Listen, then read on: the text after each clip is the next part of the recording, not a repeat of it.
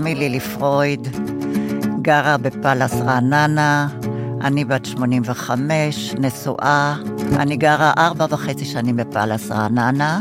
היום שלי בפאלאס מתחיל בבוקר עם הכוס קפה שלי, עם הפרוסת לחם עם דבש וקוטג' ואחר כך אני הולכת למכון להתעמל, פילאטיס, יוגה, מה שאפשר.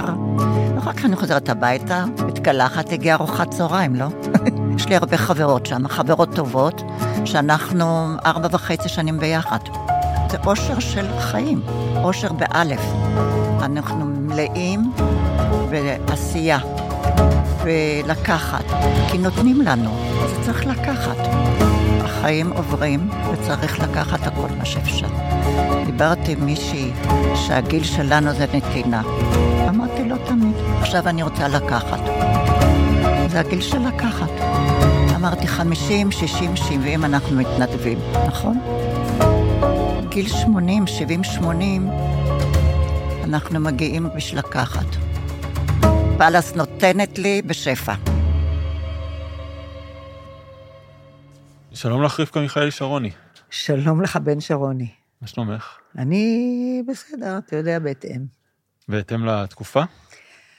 מן הים הכללי וטיפה משלי, וואי. אמר חנניה רייכמן. לגמרי. טוב, התחלנו עם שרוני כי, או עם הקשר עם מיכאלי שרוני, כי זה גם ה... הקשר בינינו. כן, הסיפור פה של הפודקאסט הזה. כי ב-32 השנים האחרונות נקראתי מיכאלי שרוני, ואני עדיין מקפידה על זה, ואתה בן שרוני, ואתה הראשון שקרא לרובן ז"ל, בעלי, סבא. כן. ואני הייתי על תקן סבתא תותבת, מכאן בא השם סבתא תותבת, למעמד מיוחד. מעמד מיוחד, אבל אה, כן, כי חורגת זה קצת מוזר. נכון, כי אני לא חרגתי, אבל אני זוכרת שיצאנו פעם לטיול ג'יפים. אתה הצטרפת אלינו, היית בן חמש, ואיזו חברה ערכה טיול ג'יפים, ובאנו איתך. ואז ילד אמר, זאת סבתא שלך? ואני אמרתי, כן, מיד. ואז לחשת לי, את לא באמת סבתא שלי. וואי, אני לא זוכר את זה אפילו. כן, זה קטע. אבל מבחינתי, כן, זה מה שאני זוכר, כן, אותך. כן. אותך ואת סבא. אה, כן, סבא שכבר לא פה, וזה גם... כן, ה- שזה ה... התחברנו כך ב... אני נורא שמחה שהקשר בינינו לא נותק, לא עם אחיך, כלומר, לא עם אחיך ואחותך, וגם לא עם בני הדודים. זה מבחן כזה. נכון. אולי נתחיל ככה, לפני שאנחנו צוללים ל- לאובדן ולסבא, אז שבאמת הרעיון של הפודקאסט הזה יהיה לנסות לבחון את המציאות, ואולי גם את המרכיבים שלה, דרך משקפיים ש- קצת שונות. כן, המשקפיים של סבתא, שכבר ראתה הכל ושמעה הכל, ושום דבר לא יכול להפתיע אותה, והפתיע אותה לגמרי כל השנה האחרונה. כן. ואתה, שאתה עתיד לפניך, ואתה צריך להחליט מה, מה אתה שוחה פה. זה פחד? כן, איפה הסכר? כן. וואי. איפה הזרם? עם הזרם, נגד הזרם, לצד הזרם. כן. מאוד... אז לכן זה יכול להיות מעניין, שתי הגישות האלה, ופער הגילים יכול להדביק אותנו. אני בטוח שהוא ידביק. כן, אני חושבת בכל זאת על סבא שלך, הוא היה איש חביק, מה זה אומר? חיבקו אותו. נכון? זאת התכונה הדומיננטית. כל מי שראה אותו, חיבק אותו, הוא חיבק אחרים, הוא היה איש מאוד מאוד חם. האמת שעכשיו שאת אומרת את זה, אני גם חושב שהרבה מהתמונות שלי איתו זה כשהוא נמצא אצלי בידיים. הוא תמיד או- היה מחבק, וכשהיה נכנס, היה מנשק משני הצדדים, תמיד חם כזה. לא, אבל אין ספק שהיו לו גינונים של אירופאי. כן. זה... וגם אמרו כל מי שגם דיבר עליו בשבעה כעל גיבור, כי הוא היה כידוע בשירות הביטחון ואחרי זה במוסד, וכנראה עשה מבצעים, הוא כתב ספר שלא מפרסמים. כן. אה, דיבר עליו כעל גיבור וכולי, ותמיד הריח טוב, תמיד לבש יפה. גם הדברים שמזכירים זה באמת שהוא התלבש יפה, כן, תמיד כן. מתוקתק עם חליפות. והכל, והמכוניות שהוא נהג בהן. זה גם, שבזמן שכולם נהגו בטוסטוסים, אז תמיד מה הפער? אני נוסעת בפז'ו בת 12, שנראית כמו אישה, אני לא רוצה להגיד מאיזה מוצא בלוויה, ששורטת את עצמה כל הזמן. והוא היה כל כך אלגנטי, גם במכוניות וגם בכל דבר, ואני דידיתי אחריו מין פרחה כזאת. לא יודעת, האמת שאז אני כנראה הרשתי את הצד שלך בהקשר הזה, כי גם אני לא שם. את הגובה קיבלת ממנו. את הגובה בטוח, אבל... אבל האמת היא ככה, שאתה דומה לי באותה מידה שהנכדים הביולוגיים שלי דומים לי. כי יש לי נכד אחד שנמוך ממך בחמישה, שישה סנטימטר, ואתה... אפילו לא. אתה מטר תשעים ושבע. אז זה מאוד לא דומה. כך שבהחלט אפשר לקבל אותך כנכד שלי, ואפילו מי שירצה ימצא דמיון. אתה מכיר את זה, אנשים, אוי, הוא באמת דומה לה. מה זה שלך? כן. אז זהו, אתה יודע, אני קראתי את הספר, אני, אם אני מדברת לך על יותר מדי, תפסיק אותי, להפך. כי יש לי תכונה כזאת להפך. של דברנות. אני קראתי את הספר של נורית גרץ, אדיפוס, הוא ספר נורא מעניין, ממילא גורלך נחרץ, או גורלך נחרץ. אבל היא מספרת, אנשים שאיבדנו, היא אומרת, הם הופכים בסוף לדמויות. הם דמות. והם דמות ב... על מישור שווה עם הדמויות הספרותיות שאנחנו מכירים. כי בסופו של עניין, כשאנחנו מדברים עליהם, עובר זמן והם דמות. אבל זה קצת אחרת, אני לפחות כשאתה עבורי. מדבר על סבא השני שלך, שנפטר לפני כמה זמן. שלוש שנים בערך, ארבע עוד אז אתה כבר רואה את הדמות שלו, אתה מתאר אותו בתור דמות, מאיפה הוא בא, מה הוא... אבל כן יש, טוב, את האמת שזה נכון גם הרבה פעמים לסופרים, אבל אני חושב שדיברנו על זה קצת לפני, אבל נגיד שנסעתי נסעתי בכביש החוף ועברתי ליד איפה שסבא עבר, פתאום הוא עלה לי לראש. או אבא סיפר לי ממש יומיים או שלושה אחרי השבעה, הוא חזר לעבודה, והוא היה רגיל להתקשר לסבא בדרך חזרה. והוא אומר לי, התקשרתי אליך. ואמרתי לו, מה, מה קרה, כאילו בדרך כלל אנחנו לא, לא מדברים כל כך אחרי צהריים, הוא אומר לי, מה זה? הוא אומר לי, לא, היד ממש חייגה את המספר של סבא והייתי צריך לדבר עם מישהו, אז התקשרתי אליך. שלום לך. כן. אה, אני שומעת צעדים, שזה יותר חמור. זה יותר, זה יותר חמור. כן, אבל זה פתאום, זה, זה, אה, מה שחשבתי עליו גם אחרי השבעה, שהתחלתי את ההספד במילה הזאת, זהו, זה היה ש... מצד אחד אין כבר עם מי לדבר, אבל מצד שני הוא באמת מאוד נוכח כל הזמן בחיים. איך, איך זה מתיישב הדבר הזה, שיש היעדר ו... העינות הזאת. כן. אה, לא זוכרת איזה שיר זה, לכתך לתמיד. אין מה לעשות. וזה באמת נורא קשה. זה קשה, אתה, אתה חי עם משפחה ויש לך נכון. אנשים, אבל אני פתאום, זה כל כך משונה. אתה יודע, רק השבוע החלטתי שלא צריכים להיות שני כיסאות גדולים כאלה מול הטלוויזיה, מספיק כיסא אחד. וואו. כן, זה... פתאום אתה מבין את זה. או, לא יודע, להגיע אלייך בשבוע שעבר ולראות את הלוח שש בששיחקתי איתו, כאילו, דברים מאוד קטנים שפתאום, שצריך שניים בשבילם. כן. ופתאום אין את הצד השני שמגיע. אבל ש... אני יכולה עכשיו לאכול בצל. או לשתף בצל בסלט. כנראה שאם תגיעי לאכול אצל אמא אז עדיין לא, אבל כן. אבל כן, והאובדן הזה הוא, הוא קשה. אבל אפרופו נורית גרץ, למה, למה הכוונה אולי בעניין הזה שגורלנו חרוץ? אה, מה שקוראים, אתה צריך להגיד שאתה לא רק נכד, אתה גם אה, סטודנט לפילוסופיה, נכון? נכון כן. ותואר שני, בדרך ליותר מזה. אה, אולי. ואתה בהארץ, מה אתה עושה שם? עורך. שבע פעמים סבא אמר לי, וכל פעם אני... אז אה, פרדיסטינציה, אתה בטח יודע מה זה, שגורלך נקבע מראש, ובאמת היא, היא מתחילה עם סופוקלס ואדיפוס במקביל, וסופוקלס כתב כמחזה ראשון דווקא על אנטיגונה, שהיא הבת של אדיפוס. ואז ברור שגורלה נחרט מראש, כי בסוף, אדיפוס היא עדיין ילדה. נכון. וכך זה הולך, וגם היא מדברת על הקשר בין אה, אה, מגפות לחטאים של שליטים, של מלכים, עם הצ... הרבה מאוד מקבילות. וואלה. עכשיו, היא כל עושה את זה כל כך אישי, זה מין רומן, בני ציפר אמר, היא יצרה סוג מיוחד של רומן אישי שלה. היא, היא בפנים, היא משתפת אותך בקריאה ובמחשבות שלך על קריאה, היא נותנת לך המון מידע על סופוקלס, המון מידע על אדיפוס, אולי דברים שלא ידעתי, היא גם מנחשת שיחות שלו, ופתאום היא נזכרת בבנות שלה ואיך שהיא גרה במוצא, ו... והכל ישנו, הכל מתאחד. וזה נקשר בצורה טובה, אני מניח. נפלא, נפלא. אני, מה שאני מוכרחה לומר שהמלחמה אה, גנזה קצת את האפשרות שלי בכלל לקרוא. אתה קורא? אני, אם אני מצליח להתרכז ליותר משעתיים, זה, זה נס. ולשמחתי, יש לי תוכנית הרדיו הזאת, ואני חייבת לקרוא ספרים.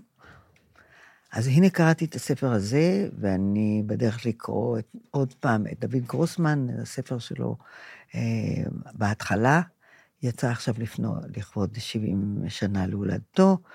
אה, קראתי עוד ספר, אני חוזרת להר הקסמים כדי להיזכר בתום הזמן. אה, כן, אין מי שיפריע לי להעיר אור בלילה במיטה. כן, אנחנו כל פעם חוזרים לזה. כן, כן. זה, ש... זה באמת קשה. כאילו, באמת, אז זאת, בפעם שעברה שסבא מהצד שלי עם הנפטר הייתי בחו"ל, אז זה היה מאוד מאוד שונה. אמ, פה ממש ראיתי את החצי הידרדרות, ומעבר לזה גם להיות בהכל, בשבעה ובלוויה, ולא רק אחר כך להגיע בשלושים אחרי שהכל נגמר. והייתה, הייתה לי מין תחושה כזאת, אולי כמו ילד, אולי כי זה סבא ולא... שכאילו הוא השאיר אותנו ופתאום כל האחריות עלינו. מין כזה... הוא הסתלק מצד אחד, ואנחנו עכשיו צריכים לקבל החלטות. נפלה עטרת ראשנו, לא סתם אומרים, נפלה עטרת ראשנו. אה, אני חושבת שמצד... אה, היה לי נורא קשה זה שהוא נפל, וככה הוא הידרדר אל מותו בתוך שבוע. היה לי נורא קשה, אבל מצד שני, אני רואה חברים שלי, בני גילי, שעוברים ייסורי חיים איומים, והוא לפחות לקרון הזה לא הגיע. כן. הוא לא גמר בבית אבות, הוא לא גמר במוסד טיפולי. אה, בזה הוא זכה. ומצד שלישי, זה גם לוקסוס לדבר על מוות של בן אדם בן 86 היום. מצד אחד נכון, מצד היום. שני זה הולך ו... זה אומנם האבל שלנו, אבל כשאתה קורא, אני הייתי בכיכר החטופים, והדאגה לשלומם היא באמת יותר מאשר כל דבר אחר. זה מכסה כל אבל אחר, כל עצב אחר. פחד, הפחד הנורא. והמסקנות לגבי איפה שאנחנו גרים פה, אני... דבר שלא אמרתי עד עכשיו, אבל אני חושבת שהציונות לא רלוונטית יותר. אם לא מחזירים את החטופים, אז בשביל מה? מה, מה אנחנו עושים פה? זה לא המקום הכי בטוח ליהודים, להפך. ילדים כאן מופקרים, ואף אחד לא דואג להם גם אחרי שהם נחטפים, או לא דואגים להם מספיק. הגבולות נחתכים בגללנו, יהודים בכל העולם מתחבאים, נסוגים מהיהדות שלהם, מסתירים אותם, זה בגלל ישראל, הקמתה של מדינת יהודים. אז אולי, אולי כל הרעיון הוא רעיון עוועים. האמת שזה באמת שני הרעיונות שאני נחשפתי להם. יש לנו שני חברים ב... בניו יורק עכשיו, שהיא שוויצרית והוא אה, אמריקאי, ודיברנו איתם ממש בפתיחת, כאילו שכל המלחמה קרתה, אה, כמה ימים אחרי ש... השבעה באוקטובר, ופתאום עלתה השאלה הזאת, האם אנחנו מודעים בכלל מה זה אומר המלחמה על יהודים שנמצאים בגולה? ואמרתי, לא, אין לי מושג. מבחינתי, מה שקורה פה הוא הדבר הכי חשוב. זו אבל... עוד שואה, מה אתה מדבר? זאת שואה שאמרנו שלעולם לא תקרה, בטח לא במדינת ישראל. ועברנו שואה, ואנחנו עדיין הם מתקדמים, חתכו לנו את גבולות הארץ, אנחנו נשרפים מהקצוות, כמו נייר, שזה מתקדם, מתקדם, מתקדם. זה מטורף. ובאמת... ובשמנו נעשות עוולות כל הזמן. זאת באמת השאלה גם. מה, מה התכלית? כאילו, עכשיו, מה... אני, אני, אני נורא רוצה, לי אין ארץ אחרת. גם לי. אבל אה, לך עוד יש איזשהו צ'אנס, אני גם את הצ'אנס הזה לא, לא חותרת אליו ולא רוצה להגיע אליו. אבל זה באמת עצוב מה שקרה לנו. זה עצוב מאוד ומאוד מטריד, ומאוד מעורר מחשבה, ומחשבות קיומיות. אה, שהולכות אחורה, קדימה, אתה לא יודע מה... בימים הראשונים אני חייב לומר שאני לא, לא הייתי, בש... כאילו הייתי בתל אביב, אבל בימים הראשונים זה לגמרי היה חרדה קיומית של איך ממשיכים מפה, מה... והאסון הוא לא מקומי. האסון הוא עולמי, יהודי עולמי, ביהדות העולם. יהדות העולם כאן על כף המאזניים. כן, את מרגישה את זה מאנשים שאת מכירה בחו"ל? בוודאי, מפני שאם יהודים היום לא גאים במדינה היחידה שהם הקימו, או מפחדים בכלל על קיומה, או נדרשים להצניע את היהדות שלהם, אז, אז מה עשינו? לא יותר מדי. לא יותר מדי. זה כן הידרדרות ש... טוב, אני לא יודע כן. אם השיא שלה בשבעה באוקטובר, אני מקווה שתהיה פה התאוששות, כי כן. אין, אין דרך אחרת. עד שלא ייגמר המשפט היום מותר לפרסום. מותרי פרסום והחטופים, שזה כן. אוכל, אותי זה אוכל מבפנים, כן, זה, עצם זה, המחשבה. זה סיוט, זה סיוט אישי וכללי. פשוט, בוא נשנה נושא. כן. אתה יודע, בספרדית, שהיו מדברים על מחלות בלדינו, אימא שלי הייתה אומרת, peshkado i limon, הירושלמים היו אומרים, דג ולימונים, די, מספיק לדבר על מחלות. אוכל. שלא יהיה... יש לך אוכל? פה? לא, אבל אפשר אחר כך. לא, אני אומרת אוכל, אתה אמרת אוכל. אז אה, בוא נדבר על שמועות, אנחנו בעידן של שמועות, עלילות דם. למשל, אני חשבתי שהפייק ניוז הכי אה, עולמי שאני יכולה לחשוב עליו, זה עלילת דם נגד יהודים. זה פייק ניוז, וזה תפס את כולם. אני, התחושה שפעם לפחות היה איזשהו, השקר התחיל מאיזשהו גרעין של אמת. היום אני אפילו כבר לא בטוח בזה. מספיק שיש, שהפיצו מספיק פעמים את התמונה. המשפט הזה, אין עשן בלי אש, הוא לא נכון. זה לא נכון. זה, יש המון שמועות שאין להם שחר. אין להם שחר. וזהו, פתאום, פתאום זה מספיק שזה מופיע באיזה אתר רנדומלי, כן, אבל- או אבל באיזשהו... השמועות היו תמיד, אתה יודע, בצבא היה, בגילי, היה רב סרן שמועתי, ואחרי זה הוא עלה לאלוף שמועתי. זה היה בדרך כלל ידיעות על צבא, הצבאיות, על כיבושים, על נפילות, על כל מיני דברים כאלה, זה היה כרוך ב, ב, בצבא. אבל יותר מאוחר הוא גם התאזרח שמועתי, אדון שמועתי. השתחרר. כן?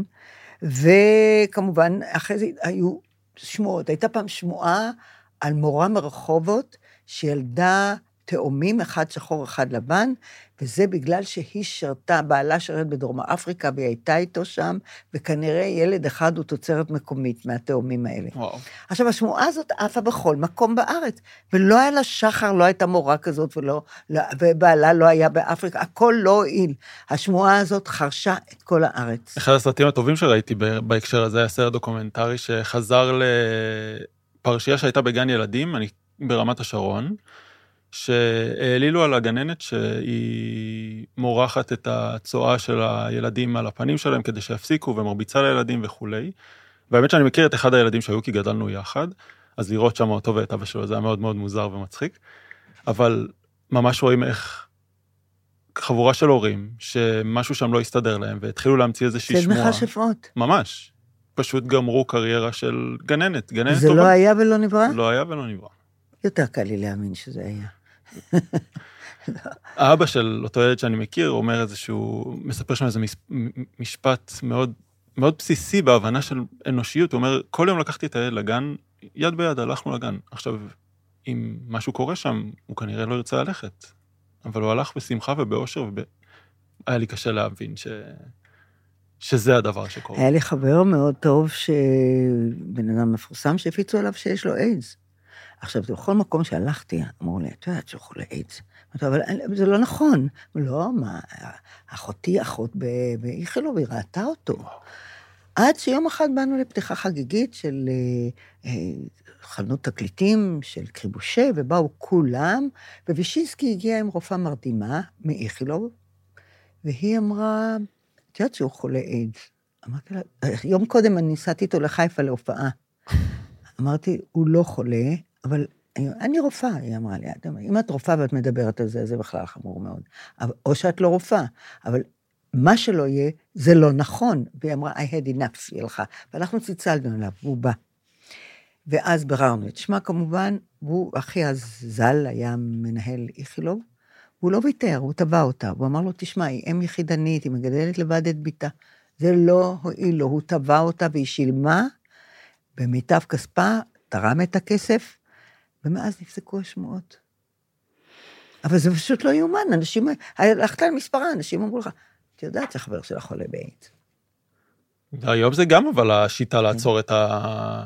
לתבוע. כן, לתבוע. דיבה, כן, כן. נגד, לא משנה כן. אז אתה צריך כוחות בשביל זה, בשביל לתבוע, בשביל. להיכנס לבית משפט, בשביל... להוכיח את האמת זה לפעמים גם תהליך שהוא חושפני וקשה ולא פשוט, אז כאילו, כמובן השמועות על, נגיד, על שקמה ברסלר. אני מאוד מקווה שהיא תצליח בתביעה שלה.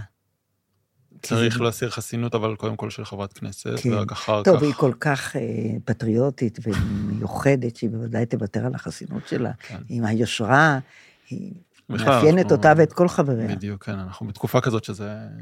זה מה שמאפיין את אה, יושרה, נבחרי כן, הציבור, כן. כן. אפשר לשמוע, למצוא את היושרה בכל תחתית של בריכה. אבל רק, רק אם היא משופצת, זה לא... כן. אז כן, אבל גם היו שמועות קצת אחרי סבא, לא? משהו עם ה... מה זה היה?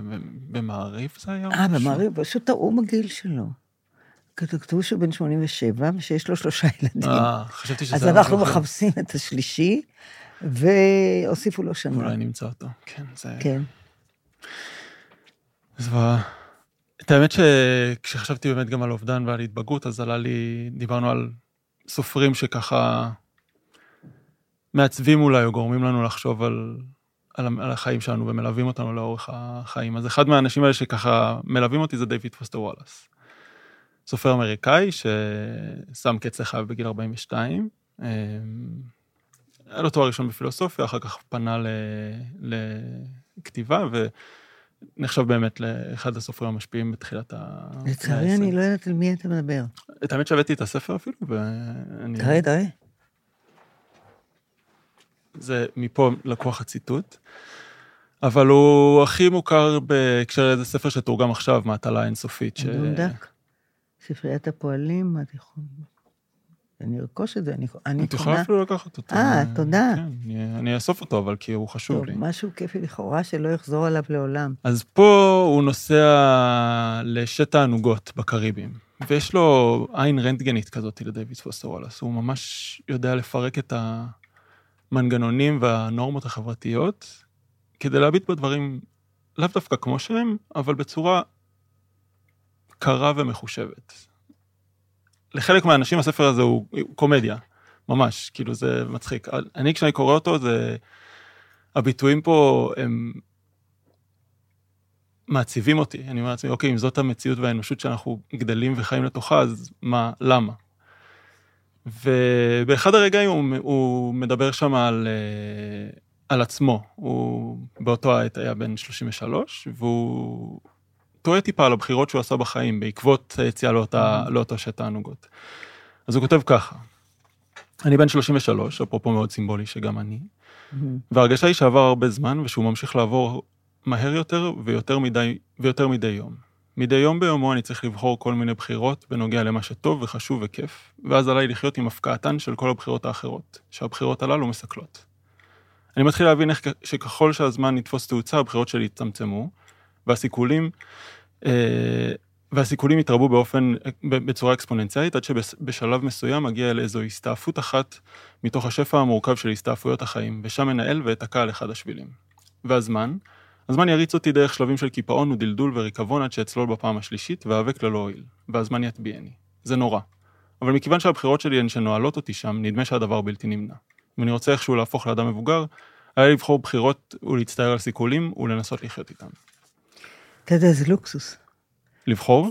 כן. למה? כי זה לא ניתן לנו. אני חושבת על כל הצעירים שהיו במסיבה, בנובה, וכל הצעירים שהיו ב- ב- ב- בעוטף. מי נתן להם את האפשרות הזאת להגיע לצומת של בחירה? מי נתן לחיילים שלנו להגיע לצומת של בחירה? את חושבת אז שמדינת ישראל זה... אני נורא, לא, זה עצוב לי, אני אומרת, פתאום אתה קורא על מצוקה של מישהו שעסוק בעצמו, שהוא בתוך עצמו, ואתה אומר, איזה לוקסוס, איזה כיף לו. הוא שואל, מה יהיה כשהוא יגיע לצומת? מה יעמוד לפניו? אצלו כן, זה היה מקש... מתוך כן. קשיים אישיים, אבל... כן. אה, כן, זה לוקסוס שאתה יכול לעסוק ב- בדברים האישיים שלך. אמנם הסבל הוא סבל, הסבל הוא, הוא לא פחות. אבל, אבל כן. כן. אז את חושבת שבמדינת ישראל המצב הזה הוא אחר? כאילו במדינת ישראל אני אנחנו חושבת פחות... בגלל הבעיות הקיומיות שלנו, הלאומיות. אני- אולי זה פחות נותן לנו לדבר, לשקוע על, על המצוקה שלך, האחת, האמיתית. על הקשיים. אני, המשפט הזה, או הפסקה הזאת ליוותה אותי הרבה מאוד זמן. אני לא חושב שהיא נכונה לחלוטין. אה, יש פה, יש פה עניין, אבל הרעיון של התבגרות זה בעצם לוותר על, על, על משהו, או להשאיר מאחור אופציות לוקחים לך, כן. יש, יש כל הזמן פיחות ופיחות גובר. או שלוקחים או שבוחרים. והשאלה היא איפה, באיזה צד רוצים להיות, בצד הפסיבי או בצד ה... כן, יכול, לאט לאט אתה יכול להיות אקטיבי וכולי וכולי, ופתאום אתה נעשה פתטי. יש איזו זהירות למה. מה? יש קו, קו, נו, אם אני מחליטה, אם אני רצה כל יום אה, מרתון, בסופו של עניין, אני אמשיך לרוץ, וזה ייקח שבע שעות, וזה יהיה פתטי, ויגידו לי, בואי הנה, תקצרי את זה. למה, בדיוק קראתי על מישהי ששברה שיא בריצה, ריצה למרחק ארוך לדעתי, כן. בגיל 91 באנגליה. זה פשוט כן. בקטגוריה כן. הנכונה, זה לא, לא צריך את... צריך. צריך להתאים את הקטגוריה. לשיא. כן, זה, נכון. אבל אין ספק שהפער בינינו, שלך יש אופק, ואני רק רוצה להיטיב את חיי, אה, בנתונים הנכונים. וזה, פער הגילים גורם לזה, שאתה, יש לך עדיין מרחב ואופק ושאיפות, ותהיה אבא בקרוב בעזרת השם. ואני רק רוצה שיהיה לי באמת את מנת המזון שלי, שאני אוכל לחיות טוב במקום שבו אני חיה, שיהיו לי חברים. וזה משהו שהשתנה עם השנים, כי אני מרגיש שזה יכול להיות גם אופי של בן אדם, לאו דווקא... לא, אבל תראה, אני לא, לא, אני לא יכולה להחליט היום שאני מתחילה ללמוד לא, רפואה. נכון, אבל האם... ב- אני לא יכולה לגור ב- באכסניות נוער, גמרנו. מחסניות? לא, אולי. אבל, אה, אבל זה משהו שהשתנה עם השנים? כאילו זה... את מרגישה הבדל ב... אני תמיד אה, הייתי מודעת לגיל, ממש, ממש, אה, בצורה היסטרית. אה, ותמיד דיברתי על זה, כאילו, בחופשיות, אבל האמת היא, זה מין פחד כזה. אה, אני חושבת שהאפשרויות הולכות ומצטמצמות, ואתה חי עם זה. וחיים עם זה? כי לי זה קשה, הרעיון הזה. אוכלים. ונהנים אם מהאוכל. אפשר גלידה. אני כל כך נהנית מהאוכל. זה הנחמה הכי הכי... אומרים, אוכל מנחם? מנחם אוכל. כי זה באמת, אותי זה מפחיד, הרעיון הזה של הדלתות, לא הדלתות נסגרות, אלא השבילים, ההתפצלויות. ה-.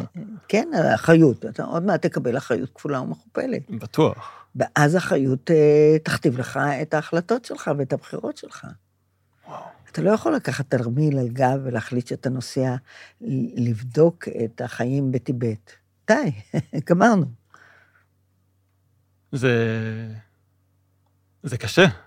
ש, כאילו, פה אני דווקא קושר את זה לחופש ולרעיון של לעשות כן. מה, מה שבא לי, במרכאות, כי זה אף פעם לא מה שבא לי? אבל עם אה, אזהרה, תחת הז- אזהרה כל הזמן. איזשהו כן. תמרור קטן שמזכיר, מזכיר מי הוא. כן, או להתנחם במה שעשית עד עכשיו, עשית לא מעט. אה, היית כוכב כדורסל, שיחקת גם בגרמניה, איפה נכון. היית? והיית בכל מיני ארצות, ונסעת המון, ותודה לאל, אה, אבל רבקה, אנשים חיים היום עד גיל... אה, כן, נו. נו, אז מה, זהו, לעצור פה? זה לא, לא, מה פתאום לעצור, אבל מה, כל- כל דבר בהתאם, וליהנות ממנו, וליהנות מהמטען שיש לך עד עכשיו. כאילו, אחד הדברים שאני שמח שלא קרו עד עכשיו זה עניינים של חרטה, נגיד. כאילו, אני לא... לא מתחרט על. שום דבר ש... שעשיתי בחיים. זה לא שאני עכשיו יושב אה, כיוון שאין פה כומר, אני לא מדברת. וידויים. תכף נסגור את המצלמה ואז... אה, אבל כן, כי זה בעיניי זה חשוב, כי אין... א', לא תמיד יש מה. אנחנו מקבלים החלטות באיזשהו מין צומת מסוים, שאנחנו יודעים א', ב', ג', ד', לשקול את האופציות בצורה מסוימת, והרבה פעמים בדיעבד זה לא נכון.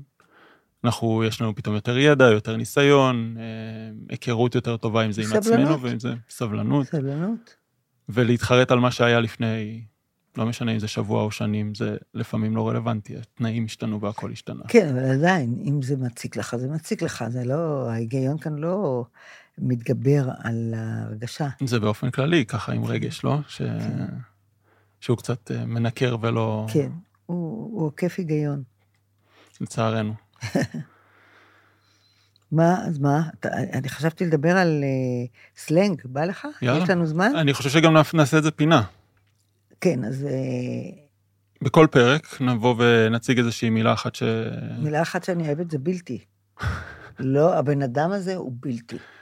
זה כל כך מוצא חן בעיניי. זה יפה שלא צריך להגיד בלתי במה. הוא, הוא בלתי, הוא פשוט בן אדם בלתי. לא ראוי, אין מה לדבר איתו, כל הרעיון, הוא בלתי. מילה שאומרת הרבה במעט. אין יותר מדי... אה, כן, כן. וזה החן של סלנג, של ההמצאות האלה. אנחנו נדבר הרבה על שפה, כי גם אני חושב שיש פה, בינינו יש הרבה פערים על. בעניין הזה, אבל אנחנו נקדיש לזה את הזמן ואת המקום בפרק משלו. אה, אבל למה בלתי מעניין אותך? כאילו מה... לא, זה מצא חן בעיניי, שכל הזמן אומרים, תשמעי, הוא בלתי. זה...